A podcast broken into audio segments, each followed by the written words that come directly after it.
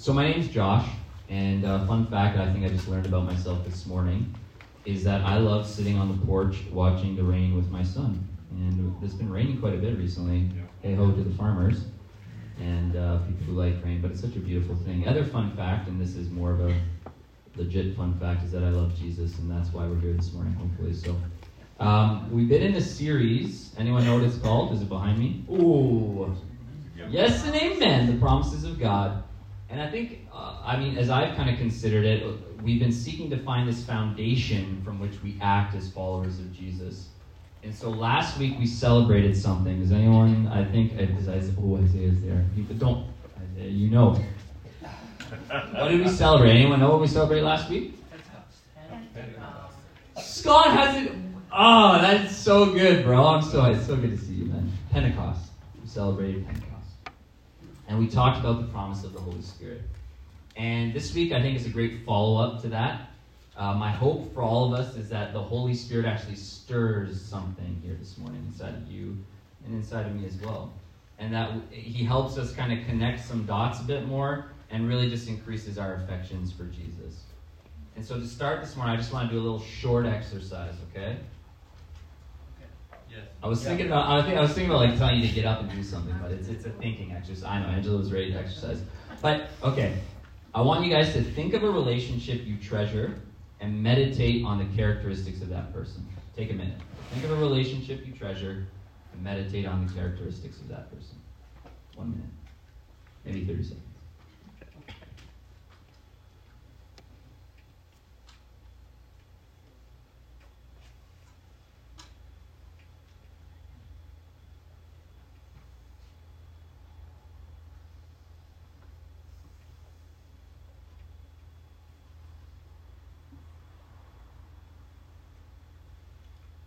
Now, if you're comfortable, I want you don't have to say a name of the person, but just name for me some of those characteristics of that person. Someone name something. Yeah, Dan. Unfiltered honesty.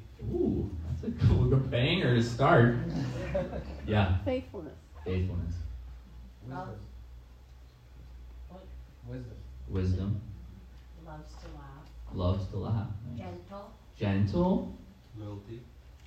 Say that again, Tia. Loyal. Loyalty. Nice. Patient. Reliable. Reliable. I heard one over here. Was that you, Audrey?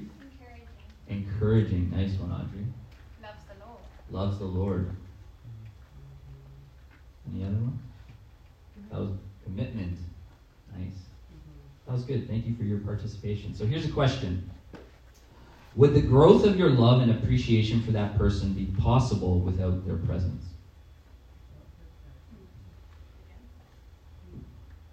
Would the growth of your love and appreciation for that person or relationship be possible without their presence?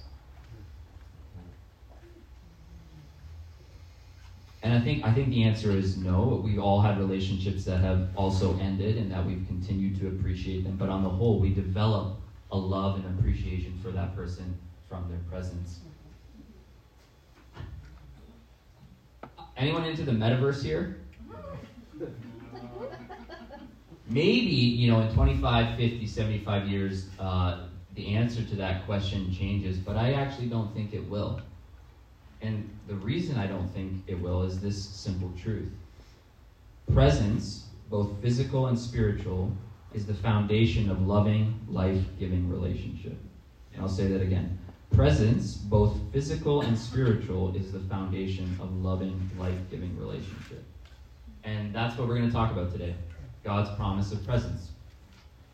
So I want to have a conversation about the promise of God's presence, and I want to do it in three parts. And the three parts are God's presence is purpose, God's presence is journey, and God's presence is fulfillment. And my hope in this is in each part to touch just on a big picture idea and to have a little bit personal application for us. Does that sound good? All right, let's get into it. I'm going to pray and then we're going to dive in here, okay? Father, we just want to thank you for your promise of your presence. We want to learn about it, we want to understand it. So teach us, please. Help us today as we talk about this to be just drawn a little bit closer to you. We love you and we pray this all in your name. Amen. So the beginning is always a good place to start, right? Unless you like reading books and you're the kind of person that goes to the last page. But if the Bible is the book in question, you might not want to do that because that could be a little scary, okay? You might need a friend or someone if you're going straight to Revelation. But I, okay, so we're going to start in the beginning here. Um, and the scripture that I want you to turn to if you have your Bibles is Genesis 1, verses 26 to 28. For some reason, the scripture keeps coming up, but it's because it's pretty important. So if you could turn there, Genesis 1, 26 to 28. And Isaiah, I think, has that up on the screen for us. And this is what it says.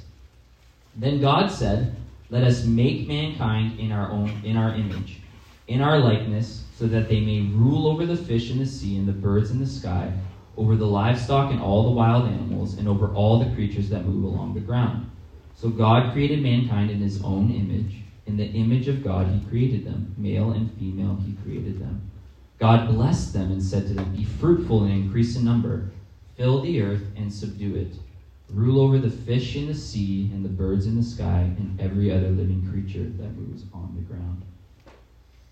So, what do you guys see in that scripture about God's presence as it relates to purpose?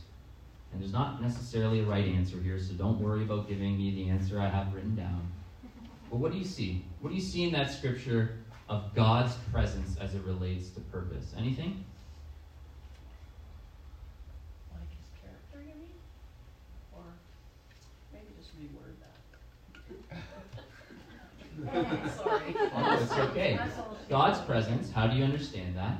And purpose, the word purpose. What is your purpose? What is God's purpose? How do you see God's presence as it relates to purpose in that scripture? Yeah, you over there, good looking lady. That's my Intended, mom. intended for relationship? Intending for relationship, okay. Image bearers? Image bearers, okay. Uh, yeah, Malcolm. Yeah, go ahead, Dad. Go, go for it. Supposed to have dominion over creation. Okay, dominion over creation. He's creative. He's creative. I'm just trying to get us to think here, okay? Like, yeah, Angela. He's involved in every Ah, aspect. He's involved. Interesting. No clues there.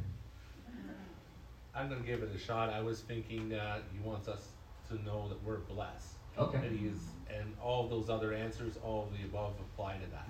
Okay. Thank you, Brandon. Anybody else have anything they want to contribute? Okay. Thank you for that, guys. Well, when I consider God's presence, and as I was kind of preparing and looking at this in creation, I actually see multiples, mul- multiple examples of Him being present. Right? We see Him right in the beginning, the Spirit hovering over the waters. We see after the fall, God walking through the garden in the cool of the day, looking for Adam and Eve. And I just kind of want to read to you this little blurb from my study Bible that I think speaks really well to this idea of God's presence and purpose. If you could throw that up there, thank you. And this is what it says Throughout the ancient Near East, an image was believed to contain the essence of that which it represented. The essence equipped the image to carry out its function. In Egyptian literature, there is one occurrence of people in general having been created in the image of a deity but it is generally the king who is spoken of in such terms. The image is the source of his power and prerogative. The biblical view is similar, as people were created in the image of God, embodying his qualities and doing his work. They are symbols of his presence and act on his behalf as his representatives. And so, as we see in that scripture in Genesis 1, from the beginning, God actually made us to rule and reign with him over his creation. Because how, like, really, how else would we learn? Like, you think he would just put us in there and be like, okay, guys, figure out what you got to do, like, make cultures and civilizations on your own, right? You ever thought about it like that? What would have happened if sin, if sin never came into the world? It's an interesting idea. And in that, there's actually a cool video, the Bible Project. Have anyone heard of the Bible Project here? Yeah. They do this cool video. It's, it's about the image of God. And in the video, it brief, briefly discusses how God's plan in creation was always to rule and reign with us. That we would be his representatives, as we read, and that his kingdom and him and his kingdom as we ruled and reigned in goodness and righteousness. But the story didn't really turn out like that, did it? We rejected God's kingdom way for our own way, and that disobedience actually removed us from God's presence, the source of our purpose. So, how does that affect you and me today? Has anyone ever struggled with or wondered about their purpose in life? Yeah. I think it's a question that's really embedded into our the fabric of our beings. And if someone asked you what your purpose in life is, how would you answer? What's your purpose? What would you say? Anyone want to be brave? What's your purpose? Yeah, Isaiah. To um, praise and serve with God. Yeah. Nice. That's pretty good. Thank you, Isaiah. I'm not going to give any credit to your parents. yeah, Audrey. To um, learn more um, about God and show other people about sh- learn- te- show other people about Him. That's really good, Audrey. Thank you for sharing. Anyone else? Their purpose? Want to take a stab? Yeah, Brandon. I'll give her a try. Okay, give her a try. So for me, because God has blessed me with a heart for young people, I've known this for quite a while. I know and feel that that my call is to do ministry to the youth. Cool. It took me a while to figure that out, but you know, God gave me all the all the time I needed. So I just believe, based upon my interest, and He always aligns people's interest to things that they like to do for the call that God has on their lives. And I feel because my young at heart doing things like Yeah. young people like to do, I do believe that God is using that purpose for me for the ministry He's called me in with you. Thanks for sharing that. Anyone else? What's your purpose? I Scott. was sitting around a fire last night talking about this, but um, maybe to what we were thinking was to know God and to love Him and others well. Hmm, That's what we were nice. thinking about. Thank you. Anybody else want to take a stab? Oh man, everyone's in now. Oh, yeah. Trish, go ahead. To be in relationship with Him hmm and learn what it is to be in a healthy relationship that leads with love so that you can be in relationships with humans in the same way.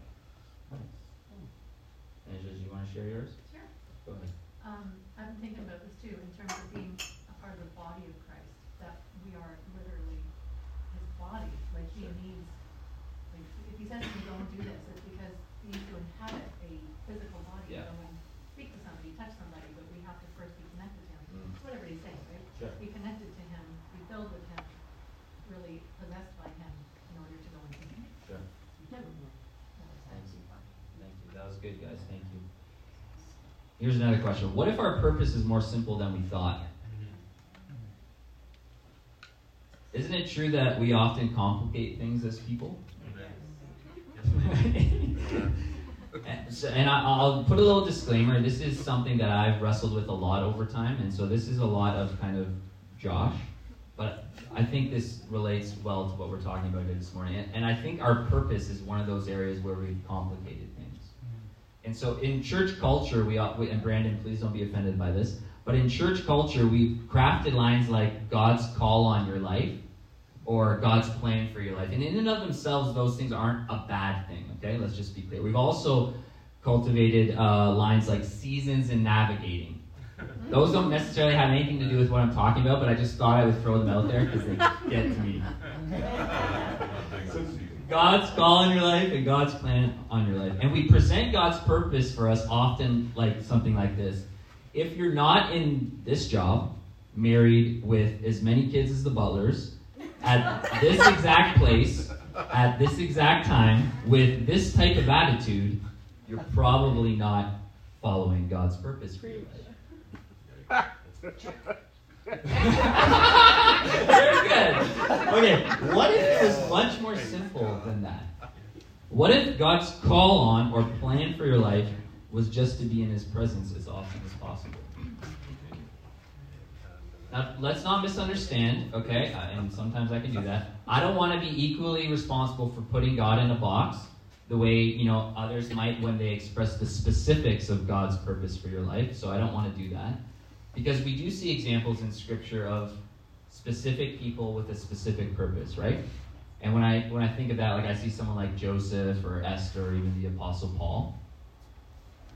But when I look at those examples in Scripture of people that loved God and were loved by God, one thing stands out to me, and it's this. Their purpose was never informed by what they did. Their purpose was never informed by what they did. Their purpose was informed by who they were with. Being in God's presence gave them purpose. And Tom mentioned it last week, but I think we all need this a daily reminder of it. Like throw it on some app or something. No, don't do that. a daily reminder. The purpose of a disciple of Jesus is what? And it's a simple thing. To learn from him. To abide. Chloe, oh yeah, come on. We, we've said it a thousand times here at Anchor Point. The purpose of a disciple of Jesus, it's three kind of, I don't even know what the term is. Boom, ba boom, ba boom. You want me to answer? No, I don't want you to answer. It's mm-mm, mm-mm, mm-mm. Ah! Yeah, what, what is it, Tion? You had it! That was it. That was it! What is the purpose of a disciple of Jesus? Be With with, become like, do what he did. Be with, become like, do what he did. In its simplest form, that's what it is, guys. So, but let's let's not mistake something here. The being with is first for a reason. It actually shapes everything about our discipleship to Jesus. And learning that is a lifelong journey, as some of us and all of us hopefully will experience. And so, our next little point here is God's presence is journey. And I want to, to take you all on a short journey. Every time I've thought of this line, it's like all I can think of is that. What kids could probably help me? Like, take you on a magic carpet ride. I can't think of the tune though, so forgive me. But let's go on a short journey through Scripture. I know Hannah knows for sure. Hannah knows. Um, there could be so many stops here, but I just want to point out a couple key scriptures that I think give us a picture of God's presence, His journey. And so the first scripture, if you got your Bibles, is Exodus 33, verse uh, 12 to 17. And this is like one of my favorite interchanges between a person and God. It's so so good. Exodus 33. Yeah, you can throw that up there, Isaiah. Exodus 33, 12 to 17. And Moses said to the Lord, You have been telling me, leave these people, but you have not let me know whom you will send with me. You have said, I know you by name, and you have found favor with me. If you are pleased with me, teach me your ways so that I may know you and continue to find favor with you. Remember that this nation is your people. The Lord re- replied, My presence will go with you, and I will give you rest. Then Moses said to him, If your presence does not go with us, do not send us up from here.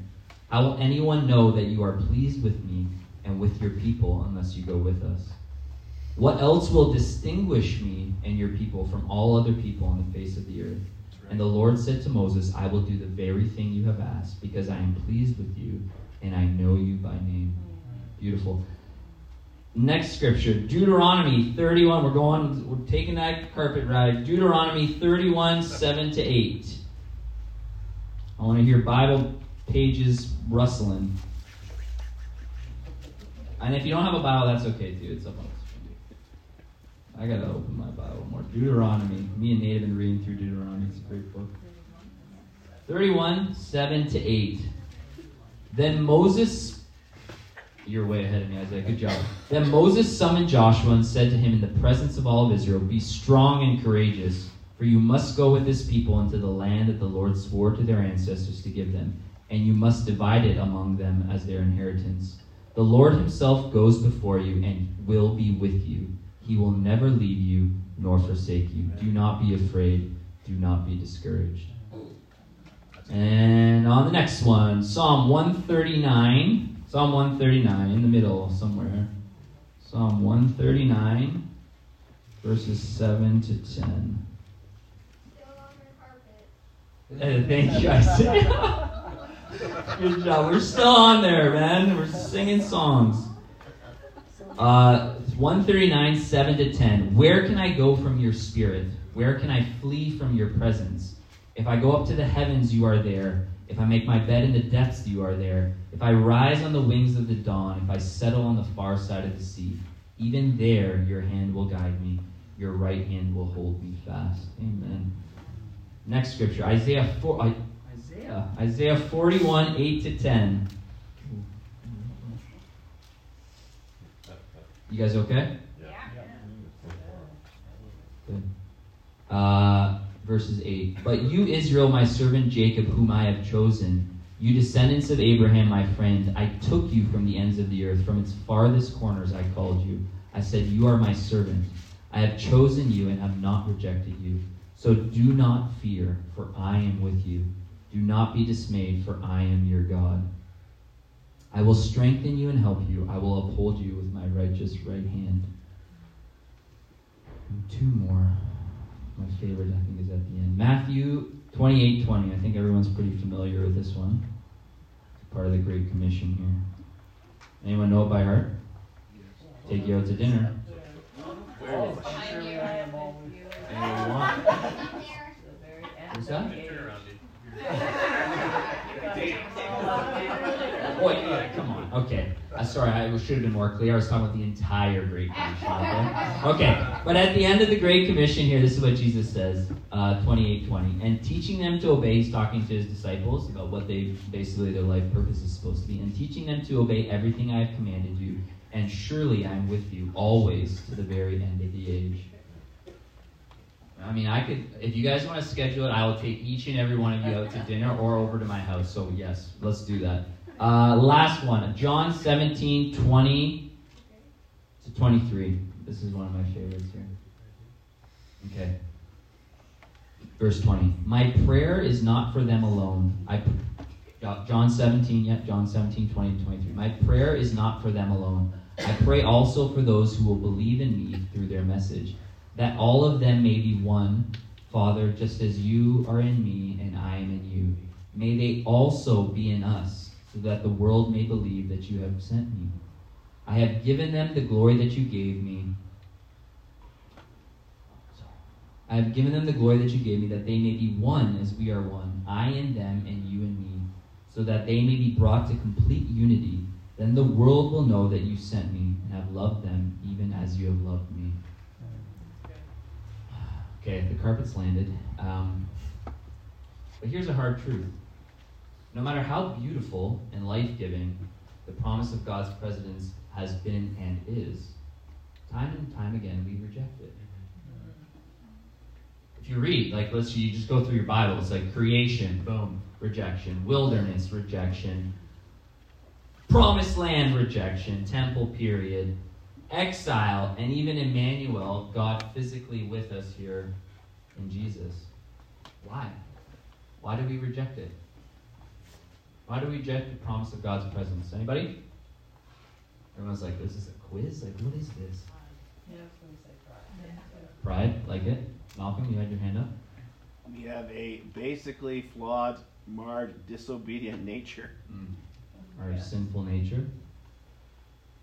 Greed, Greed? And all those, I think, can be shaped into this idea that sin has formed in us, that we actually think we rule and reign better without God. And if our continual rejection of God is the hard truth, then I think the beautiful truth is that despite our rejection of God, He has faithfully journeyed with people since the beginning. And so it almost looks like when we think of God's presence as journey, this idea that God allows the journey of rejecting, falling on our faces, rejecting some more, falling again, over and over, to help us realize that no matter what we try, we will never rule and reign in goodness and righteousness without Him. Amen. But because God is unbelievably faithful and good, He consistently invites us back into His presence to teach us what life was meant to be like with Him. So, what does God's promise of presence mean for your, yours, and my journey? I think C.S. Lewis says it pretty sweetly, like he often does. We may often ignore, but we can nowhere evade the presence of God. The world is crowded with Him. He walks everywhere incognito, and the incognito is not always hard to penetrate.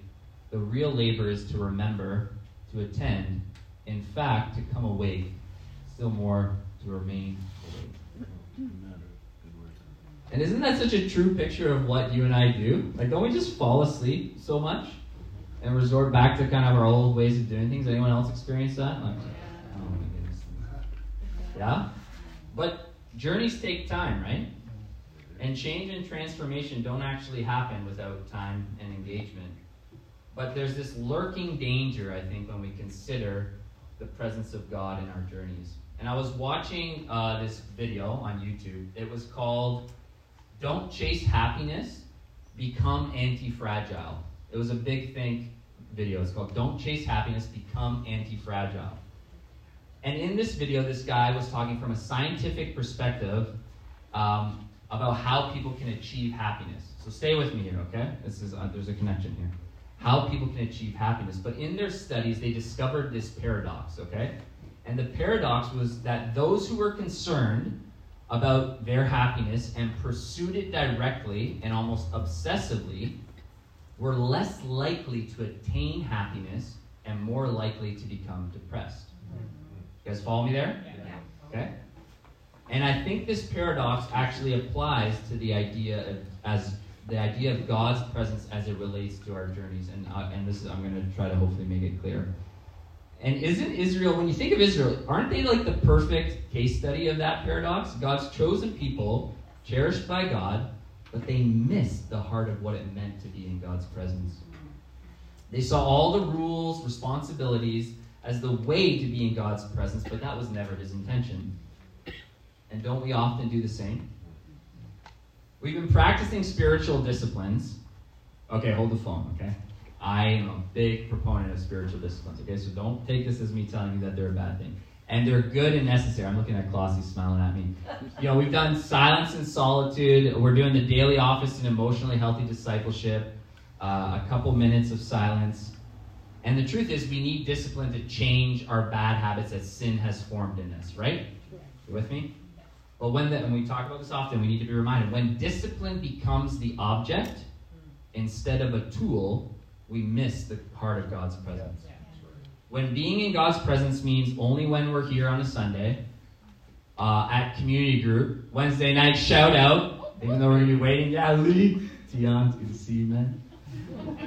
We're missing the point of God's presence. But hopefully, our journey with Jesus will show us that being in, God, in God's presence is so much more. And in this video, they used an illustration, okay? And the illustration was that of looking directly into the sun. Okay? This is I think this is helpful, so follow me. Looking directly in the sun. So I hope this is helpful. Um, and in the illustration, it goes like this. If we look directly into the sun, what happens? Go blind. You hurt your eyes, right? Okay, you go. Thank you, Frank. You're, the scientific, yes, you would probably go blind, something like that. Thank you. But the sun is good and necessary, right? And so, how do we receive the benefits of the sun? You don't have to answer that. But by being able to see sunlight in its elements, in the color spectrum, we can enjoy sunlight by seeing it everywhere and indirectly. Hmm. Our journey in God's presence is learning to see Him in everything, not just in scheduled times or right places. And Joni gave me this beautiful little book. It's called Practicing the Presence of God by Brother Lawrence. Mom's. And it's a great book. If you get a chance to read it, you should check it out. But in this book, this man simply made it the priority of his life hmm. to be in the presence of God moment by moment. And that's what Brother Lawrence developed in his life's journey an intimate conversation with God. And this is what he says here Being with God does not mean being in church. We can make our hearts into chapels into which we can withdraw from time to time to talk with God in gentleness, humility, and love. Everyone is capable of this intimate conversation. And he was such a rebel, eh? Oh my goodness, he was a monk, and he would like do his. He would be constantly focused. Like I just talk to God all the time, and he would come into his scheduled times of prayer when he go to his room, and he'd be like, "They're telling me to do all this stuff, but I just keep doing what I've been doing the whole time, so I don't even worry about those scheduled times of prayer." Sounds like something I would be doing. and so I, I guess if you stop for a moment and reflected on what we've discussed so far, you might say, "Okay, Josh, so my purpose is to be with God." It's a little vague. Uh, and on my journey, I'm supposed to either stay awake, according to this guy named C.S. Lewis, or I'm supposed to develop some sort of intimate conversation, whatever that means. How do those things give me what I want? How do those things give me what I want? Will they bring me fulfillment? That's a great question. And so in that in the last point there, God's presence is fulfillment. The question still lingers, doesn't it? What do you want? What do you want?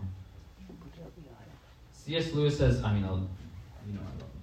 C.S. Lewis has this interesting quote that I've that's stuck with me for a long time. If I find in myself desires which nothing in this world can satisfy, the only logical explanation is that I was made for another world. And I think God's answer to that question, as we're going to see shortly in Scripture, is Himself. The thing that we want the most in life is God. But He'll never make that choice for us. And in Colossians, if you've got your Bibles there, turn Colossians 1 26 to 27. Isn't that weird? I was thinking about this. I'm not like a person for like scriptures lining up, but Genesis 1 26 to 27. Crazy if you're like that. so this is what it says. Verse 26 to 27. The mystery that has been kept hidden for ages and generations, but is now disclosed to the Lord's people. To them, God has chosen to make known among the Gentiles the glorious riches of this mystery. Bum, bum, bum. It's a mystery, which is Christ in you, the hope of glory. Wow. What? That's the mystery? Yeah, that's the mystery. The mystery, the fulfillment of God's eternal purpose and plan, is once again, like it was in the beginning, his presence with us. Yeah, that's good. Christ in you and in me. Last week we celebrated this, right, Isaiah? Pentecost. God giving us His Spirit so that we can once again rule and reign with Him to spread His kingdom way throughout creation. Amen. But maybe for a lot of us, the question still lingers in our minds Is God's presence what we really want? Will that bring me fulfillment? And in thinking about that, I was considering maybe the answer to that question is actually in the evidence that our lives present us. You know, we're constantly looking for things in life that will fulfill us our work, money, pleasure, relationships. If only this thing could give me what I want, this person. Doesn't it seem like every time we achieve that thing, or have enough money, or are liked by enough people, the goalposts always seem to move? And contentment seems unattainable. But here, God's promise of presence actually confronts us. It pays the price for our sin through Jesus. And now the separation that sin caused between us and God is removed. And a new way presents itself. Amen. Christ in you, Christ in me, a hope of glory like we had in the beginning, a purpose, a wonderful journey, and the fulfillment of our deepest longings and desires. This is what the promise of God's presence is.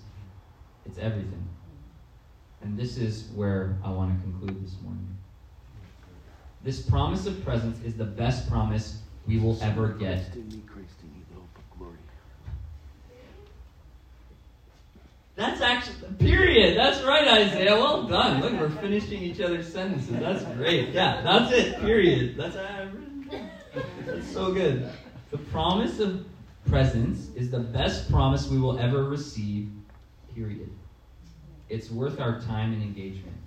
Because if we choose to pursue God's promise of presence, we will redefine our purpose, we will discover a beautiful journey, we will find fulfillment in life. And this is such a big topic, okay, so don't get kind of like, oh my goodness, is that it? That there's not I don't really necessarily have a how to or a next step thing for us this morning to end, but what I want to do is I want to encourage each person in the room here this morning. And if you're someone who has received God's promise of presence, then I want to reaffirm in you that it's worth it. God wants to be with you, and He wants you to be with Him in increasing ways, and to actually exhort you to pursue and engage Him more. And if you're here today, and you might be hearing about this promise of presence for the first time, I want to also tell you that it's worth it and share with you this scripture. And it's from Matthew 7, verses 7 to 8. And Isaiah, don't worry, it's not there. But it says this Ask, and it will be given to you. Seek, and you will find. Knock, and the door will be opened to you. For everyone who asks receives, the one who seeks finds, and to the one who knocks, the door will be opened. And so that's all for this morning, guys. Um, I would love to chat with you guys if you have any questions or ideas or thoughts or corrections. Please feel free to. I just like, oh yeah. But I'm going to pray, and then I'm going to invite Klaus to come up and actually celebrate what we've been talking about this morning which is a great way to end uh, this message. So let's just pray, and then we'll do that.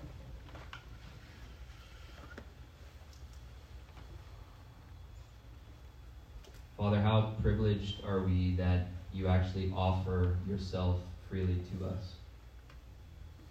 We don't deserve any of that, and yet you continually give of yourself to us. And so we come before you this morning and actually just want to say thank you. Thank you so much for a gift that can actually offer us everything in this life. And you know, Father, we're all on these different journeys with you, and our understanding of your promise of presence is different for each and every one of us. But I just pray, Lord, that you would root in our hearts and in our souls that very thing. The promise that you want to be with us and you want us to be with you be the thing that our lives revolve around. I just thank you that you desire that. And I pray, Father, by your Spirit, who we're celebrating today and we celebrated last week, that you would, yes, stir in our hearts a new affection and desire to be with you. Show us how wonderful and beautiful that is. And we just thank you that you're willing to do that. So we pray this all in your name.